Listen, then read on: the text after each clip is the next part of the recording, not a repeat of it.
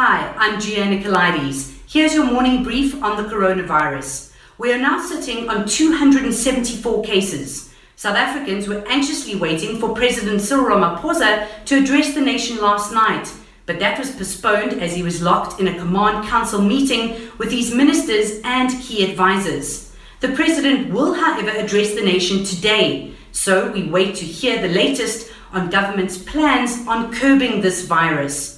Ramaphosa did spend much of Sunday in meetings with politicians and representatives of the business community. There had been a lot of fake news doing the rounds, suggestions of a total shutdown to be announced on Saturday.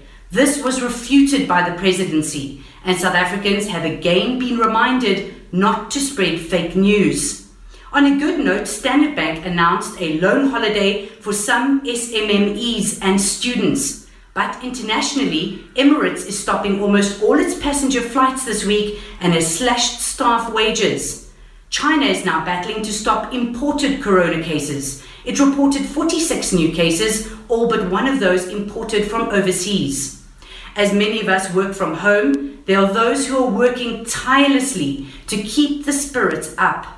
There are free online concerts, exercise classes, cookathons, and local act The Kiffness have adapted the lyrics of a Toto classic, all in the spirit of curbing the spread of COVID 19. For this and more, go to ewn.co.za forward slash coronavirus.